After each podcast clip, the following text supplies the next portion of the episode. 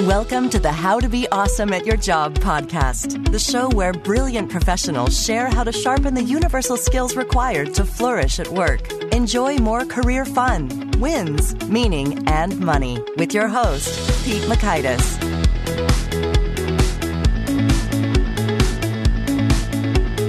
Hello, and thanks so much for joining us here for episode 234 with Mike Figliuolo.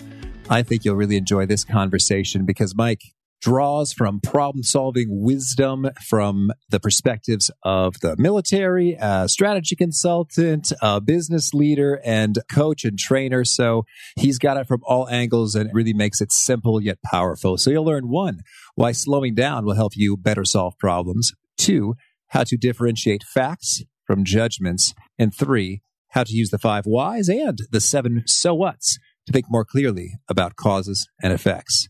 So if you'd like to check out the show notes or the transcript or the links to items that we've referenced here, you can find that on over at awesomeatyourjob.com slash ep234. And while you're at awesomeatyourjob.com, I encourage you to check out some of our resources. One I'll point you to is right there in the hello bar. It's at the very top. It will point you to the free trial we got going with LinkedIn Learning with lynda.com courses, including Mike's extensive catalog right there. So check that out.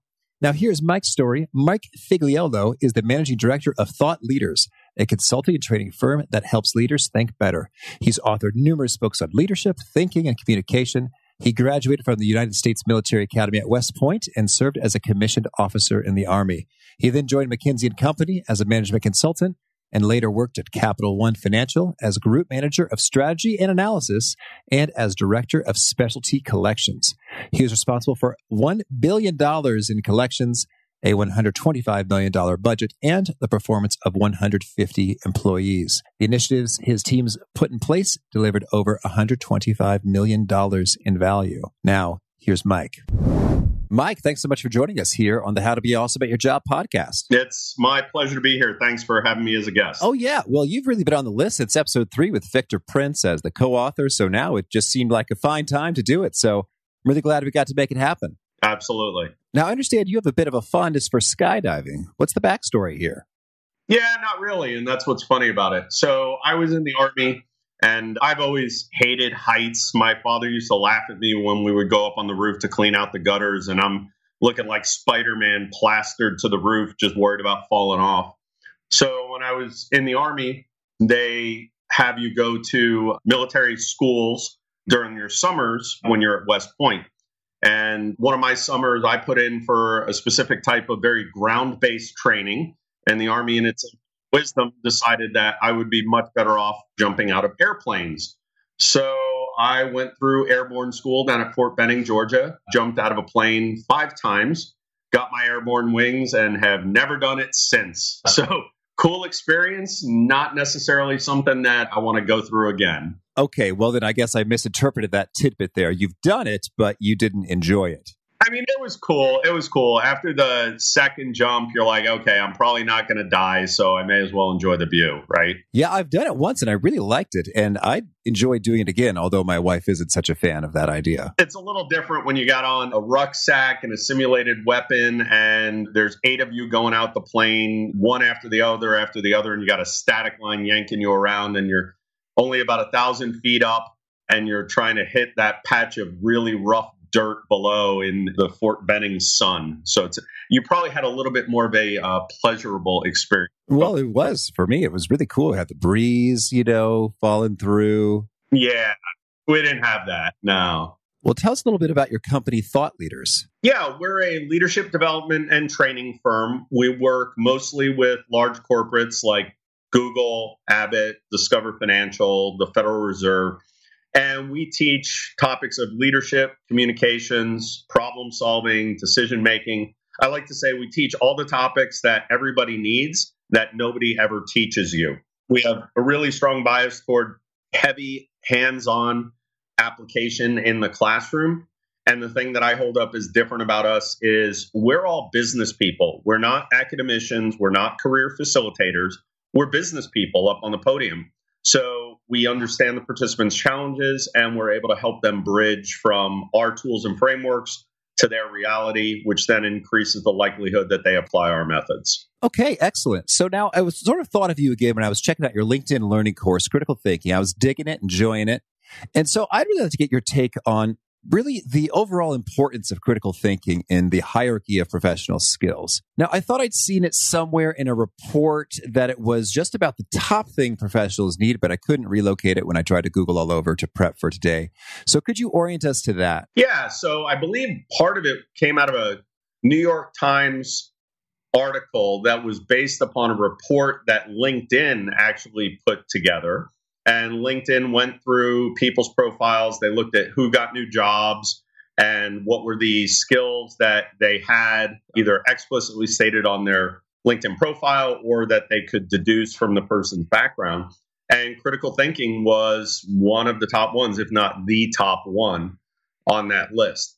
So as I look around, the importance of critical thinking increases every day. And the reason for that is the speed with which we're making decisions is so incredible that if you don't pause and really think through something, you're going to create a bigger problem. You may have thought you solved the problem, but you just created an issue that is exponentially larger. So without good critical thinking skills, you're actually worse off. Yeah, you can either spiral or you can end up solving a problem and then solving it again and solving it again and solving it again. And it ends up being really wasteful and inefficient and when you're operating in a world where you need to be moving fast, you don't have time to be wrong, which means you need to slow down and make sure that you're right. So slowing down can actually speed you up. Yeah, you can take it to the world of construction. When you're finishing a basement or an attic, you're always taught measure twice, cut once. And that's deliberately slowing down, making sure you're thinking about what you're doing,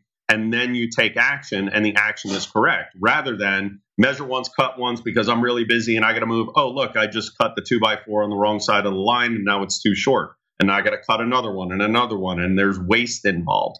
So just by slowing down, looking at what you're trying to solve, assess the situation properly, come up with a solution and think through the impacts of that solution if you implement it, and then implement the likelihood of doing something bad in that cycle because you short circuit it goes down dramatically. And I'd also like to get your take on do you think overall here in the United States that critical thinking skills are on the rise, the upswing, or the decline? I guess sometimes the political discourse suggests it might be on the decline. I want to get your take on this. Yeah, that's exactly where I was going to go. I don't think it's just politics. I think things have started moving so fast and people have so much information overload that they're trying to react to everything coming at them as quickly as they're able, whether it's an email or a text or a tweet or whatever it is, it requires an immediate reaction, or they think it requires an immediate reaction. Let me rephrase they think it does.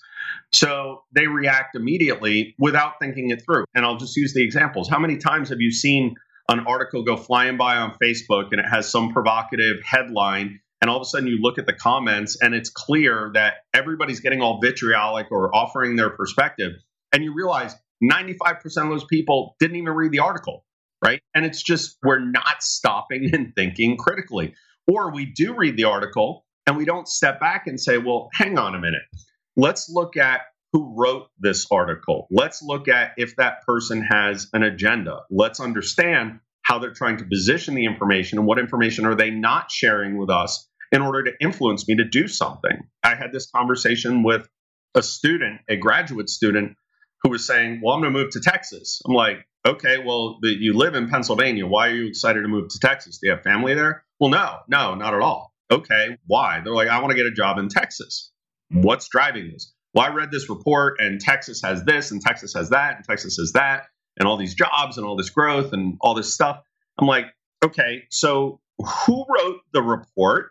Oh, it was published by the San Antonio Chamber of Commerce. Hmm, you think maybe there's an agenda there? Maybe. And I'm not saying it's a biased report, but I'm just saying stop and understand the circumstances what you're assessing at that moment and challenge it challenge yourself okay so when it comes to taking that moment and challenging yourself what do you do in practice in that moment yeah so I was an American politics major at school, actually, and you study a lot of the information that's put out there and how it's positioned. And one of the things I was always taught was understand the difference between facts and judgment.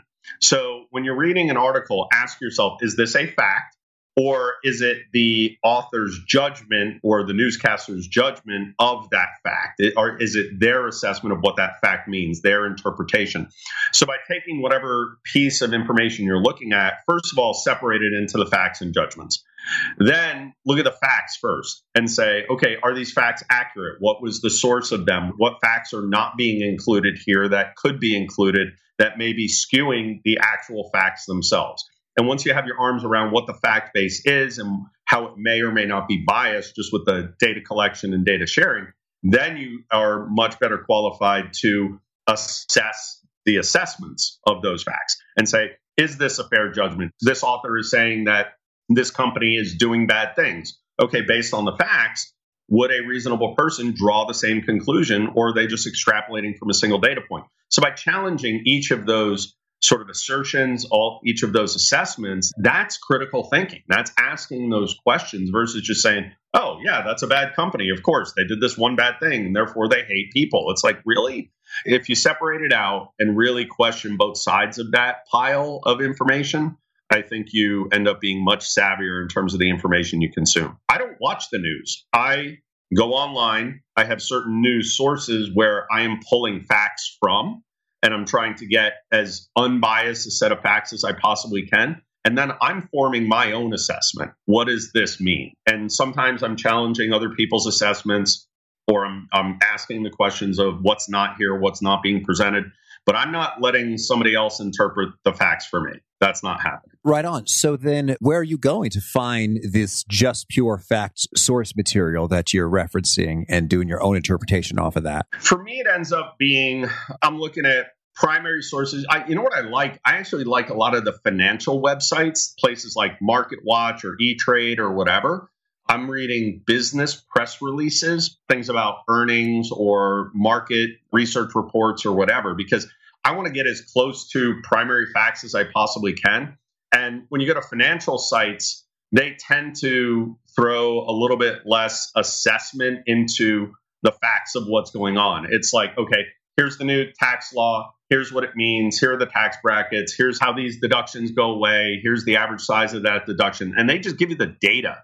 And there may be a little bit of interpretation that goes there. There may be a little bit of bias, but that's much less bias than if I go to CNN or Fox News and it's like, and you get no deduction and you have to murder your first child. It's like, really? It's just so bombastic because what people don't understand is news media has become entertainment first and news second. And you need to understand that. You really need to understand what their agenda is. Their agenda is to attract eyeballs, which attracts advertisers, which attracts dollars. It's really simple. And the way you track the eyeballs is with very interesting content that I can consume and feeds my ingoing biases anyway and tells me I'm right. Well, then that kind of suggests or proposes a meta question there is about critical thinking is when and where and how do you determine that this is something worth doing some critical thinking about to engage in more of a deeper thought process to get to some conclusions about something? I guess for me, it's a question of what's the impact of that item on your life and the world around you?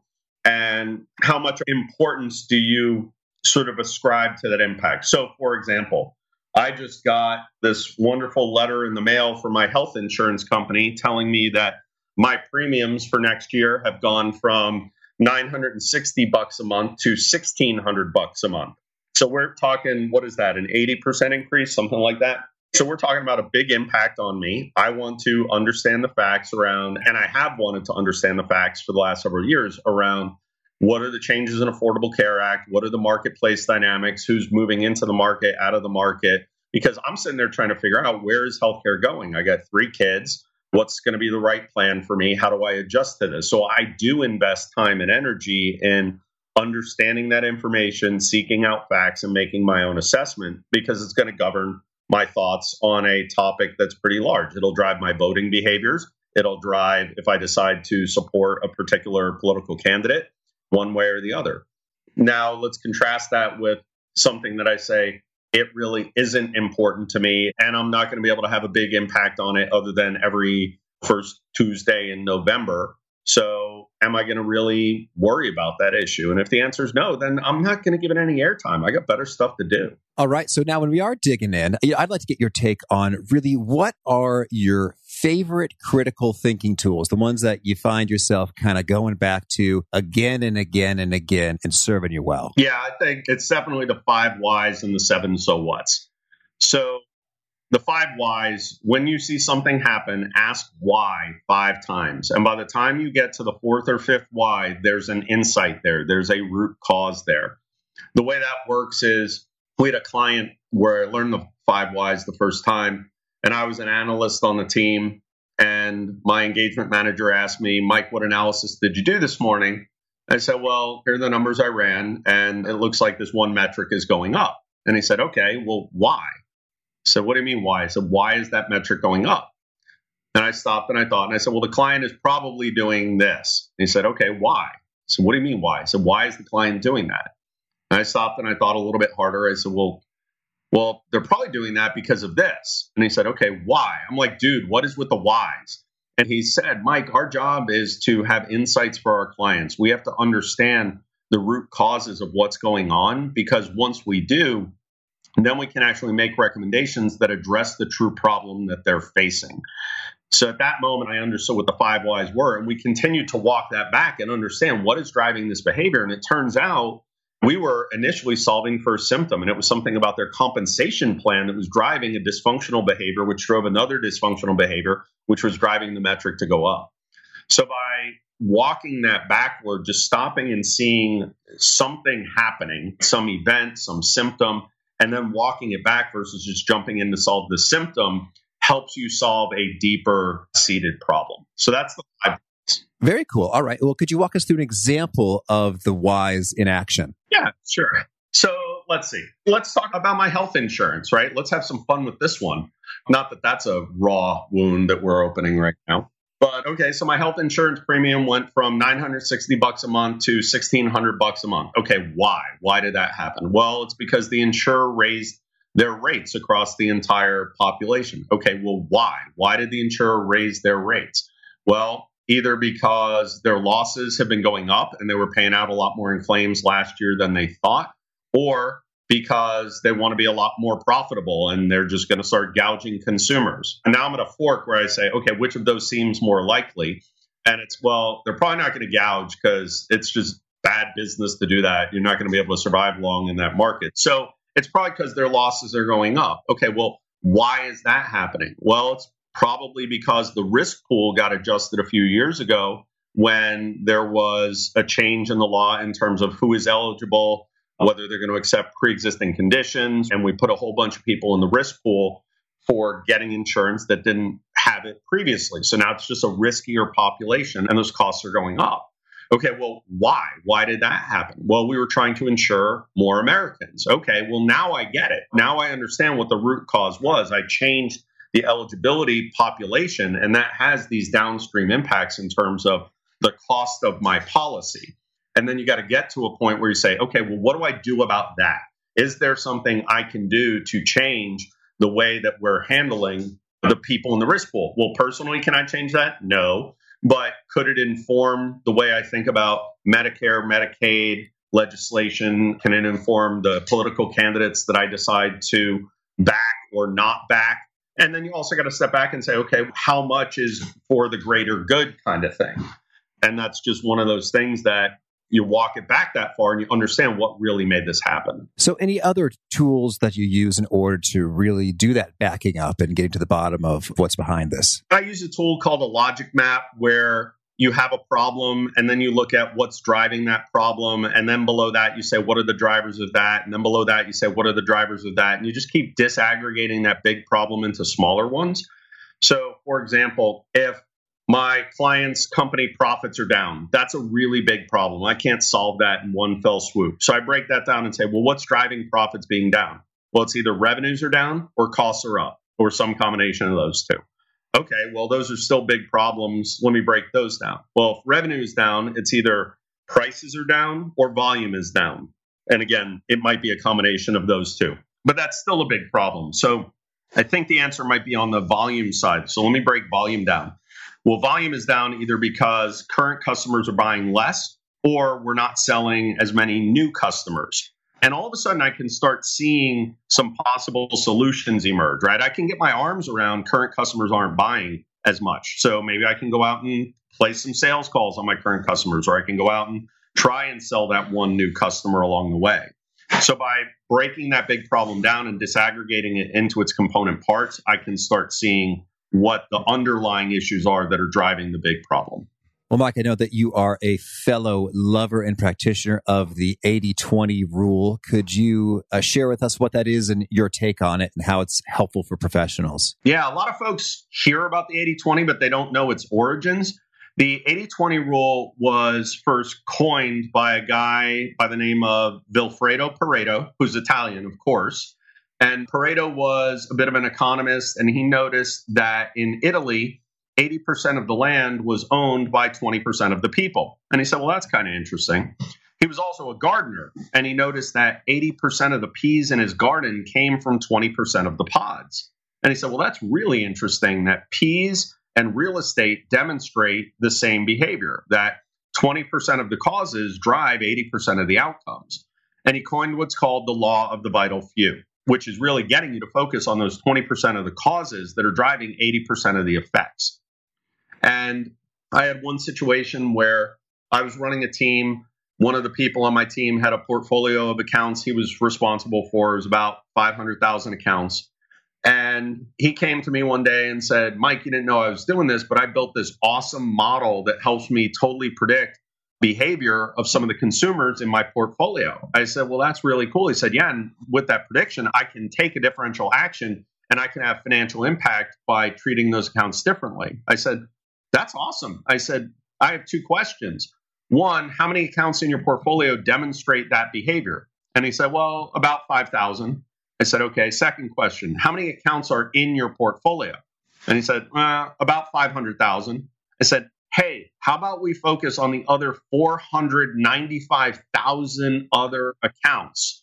Because as cool as your model is, affecting 5,000 accounts will not have an impact on this business. So stop messing around with small stuff. And his behavior of building that model was a gross violation of the 80 20 rule. And do you have an example of a place where a professional might apply this right away? I think the first place to do it is your inbox. And you look at the hundreds of emails that pile up in there and just think through how much time you're giving each one and which of those are the important ones and which are the ones that just aren't. And I look at my inbox and and it's probably blowing up right now and I'm constantly getting stuff in there. And I used to get a lot of unsolicited emails from salespeople, business development people. Since I run my business, they're trying to sell me their solutions or whatever. Yeah, you want to reduce paperwork? So I, I, get these all the time. And I used to be a pretty polite guy. I'd be like, okay, they're running a business. I know what it's like to be an entrepreneur. I would write them back and say, no, hey, not really interested. Thanks for your note. And then they would write me back invariably and say, Well, are you sure? Because this could really work. And then I'd write back, No, not really. Definitely not sure. And I finally sat there and I said, What am I doing? You idiot. You idiot. You're giving them all this time, and time is your most valuable resource. You didn't invite them into your inbox. You're spending time on that 80% of stuff that will drive zero impact. And I just one day vowed, I'm going to change my behavior. If I didn't invite you to my inbox, and it's not something that with a 10 second glance I look at your email and say is a fit for what I do, I delete it, period. And if it shows up again the next time, I then block your email address because I don't even want to deal with the two nanoseconds it takes for me to delete a message. So, where I encourage people to go is go to your inbox and sort of filter that stuff and say, of the 100 messages in there, which are the 20 that actually matter in terms of my job performance, in terms of team performance? And then what's the 80% that isn't going to have any real impact? And how many of those can I delete? How many of those can I just sort of mail it in with a quick response and just sort of reprioritize your work? And while we're talking inboxes, uh, it tells what's your take on how you approach and manage your inbox optimally? Well, my inbox is usually pretty manageable. I think right now I've got 30 emails in there total and I'm freaking out a little bit because usually I'm under 15. And the way that I manage that is I get to do one of three things when I get an email. I can read it and respond immediately. I can read it and delete it, or I can read it and act on it later if it's something that's big and meaningful. And and you have to do it right when you read that email. You have to make one of those three choices because there's so much friction in our day of I open an email, I look at it, and I say, oh, I'll get to this later. And then later on, I come back and I open it again. I go, oh, I'll get to this later. I'll get to this later. And they keep piling up. And just the friction of opening and closing that email and opening and closing it will suck so much time out of your day. If instead you open it and say, oh, okay, this is for Mike. I understand what he wants.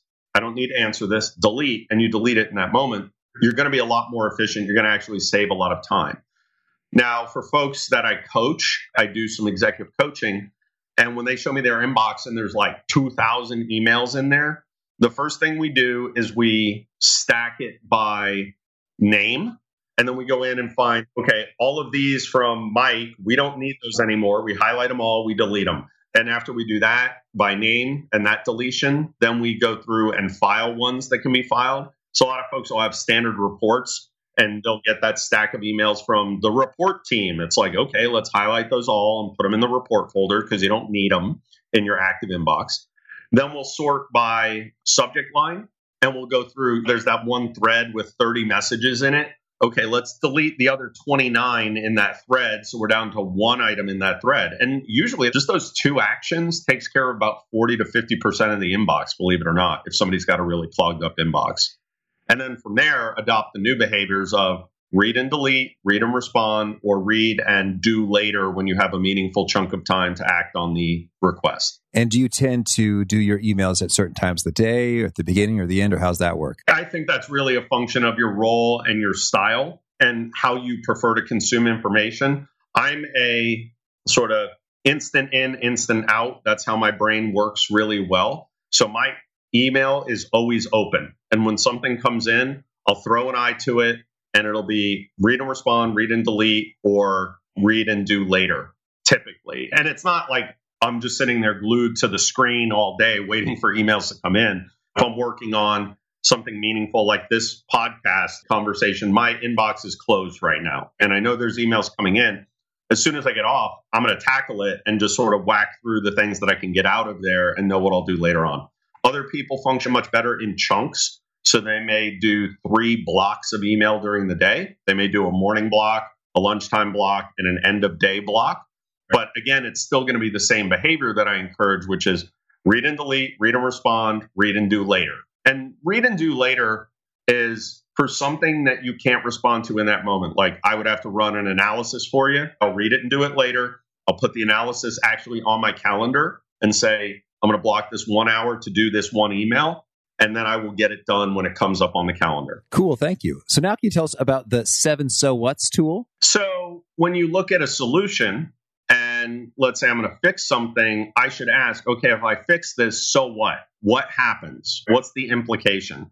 And then if that implication comes to pass, okay, so what? What happens if that gets fixed? And then if that changes, okay, so what? And what it's preventing is the issue of you think you fixed something mm-hmm. now, but you created a new problem in the future that you now have to deal with. And by the way, it's a bigger problem than you originally started with.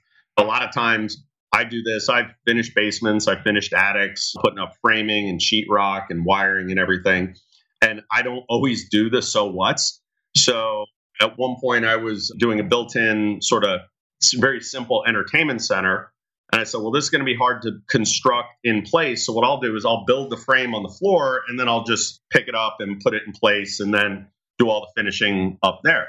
So I build this giant frame on the floor and then I go to put it in place and I start tilting it up. And I forgot about a guy by the name of Pythagoras who would have told me, hey, you idiot, the hypotenuse, when you start tilting this thing up, is going to mean that it will get jammed on the ceiling before you put it into place. So Mike didn't think about the so what of if I build this on the floor and I need to stand it up, so what happens? Well, that means I'm going to need to stand it up and it's going to be in an angle. Okay, it's in an angle. So what? Oh, the ceiling height is lower than that angle, which means this is going to get stuck.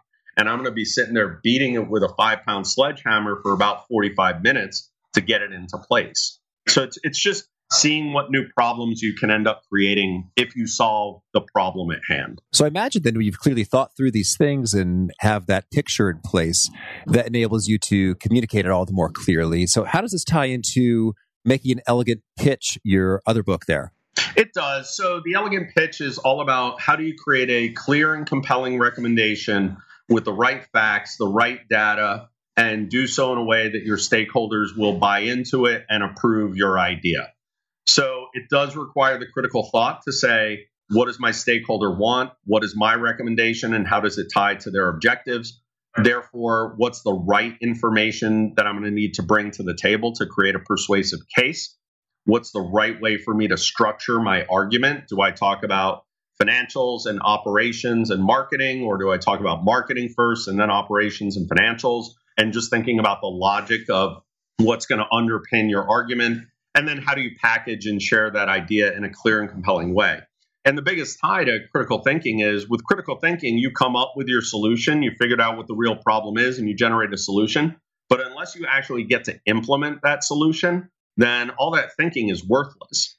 So, what the elegant pitch does is helps you understand once you have that really cool solution, how do you then make it into something that people will sign off on and give you the resources to implement. Okay, cool. Well, tell me, Mike, is there anything else you'd like to mention before we shift gears and hear about some of your favorite things? I just encourage folks to just pause when you find yourself reading something, whether it's in the workplace or on the news or anywhere, anytime you feel that reaction, just pause and say, okay, what's really going on here? And parse that and say, what are the facts? And what are my assessments. So you see a colleague do something in the workplace and we kind of blow up at it and Joe is such a jerk and I can't believe he did that. It's like, hang on, hang on a second. Let's look at the facts of the situation. So Joe did this. Joe left the printer cover open and therefore the printer wasn't working. That's the fact of the matter. Now let's draw an assessment from that and let's come up with other possible causes of what's going on. Maybe Joe didn't notice that he left it open. Maybe Joe meant to leave it open and he really is a jerk. But before we just jump off and say Joe is a jerk, just stop.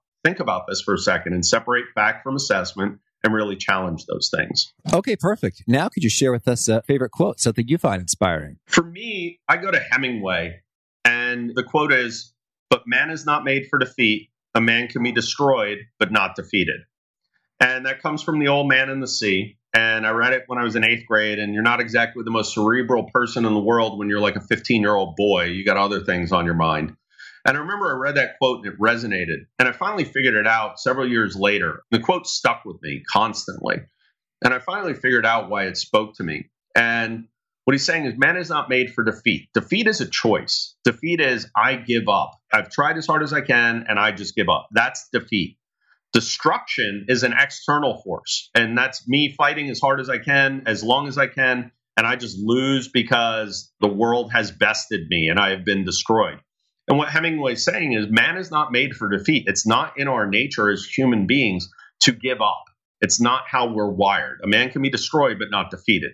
So anytime I'm sitting there and feeling like, hey, something's going wrong in my life, something's going wrong with the business, we just lost a big account, whatever it is, and you sit there and you want to throw your hands in the air, it's like, hang on, man is not made for defeat. So, what are you going to do about this? How are you going to tackle this problem that is before you? And it's always helped me reorient my thinking during those most challenging moments. Excellent. Thank you. And how about a favorite book? I can't say any of mine, right? So, I'm not allowed to say any of my books. Let's see. One that I always go to is called The Obstacle is the Way. And it's basically an exploration of Stoicism as it was developed by Marcus Aurelius. Now, I know that sounds like some weighty stuff. The book is like 180 pages long. The first 90 is a study of what is Stoicism and who are some famous Stoics. And I'm not talking just about like Greeks and Romans. He looks at business people, current business people who have taken a Stoic approach to life as well. And then the second half of the book is how can you apply the principles of Stoicism to your life and be able to get through adversity, get over those obstacles that you face. And the reason the book resonated for me is when you go to West Point, which is where I did my undergrad, West Point is a, an institution that sort of beats Stoicism into you. It's just daily adversity for four years, and you best learn how to overcome those types of obstacles. So The book itself, The Obstacle is the Way, does a really nice job of capturing that school of thought and then making it something that's accessible and practical and applicable. Thank you. And how about a favorite tool? Are we talking hand tools? Any tool you like. Yeah, for me, it's always just been the good old hammer. I'm a simple guy at heart. I was a tank platoon leader. When something was broken, you got out the hammer, you got out the wrench, and you got out the baling wire because it's one of those three things that's going to solve your problem. I guess where I'm going with that is I like simple tools the tools that we teach in classes, the frameworks that we use tend to be very simple. The five whys, the seven so what's, a logic map. Because if a tool is simple and you understand how to use it, you're going to use it more frequently and eventually get really, really good with it. And if I give you a big complex tool with a lot of different moving parts and it's got to be plugged in and it's got 18 steps before you can use it, you're not going to use it. You're not going to use it. And you're never going to build any sort of facility with it, you're going to be frustrated by that tool because it's so complex.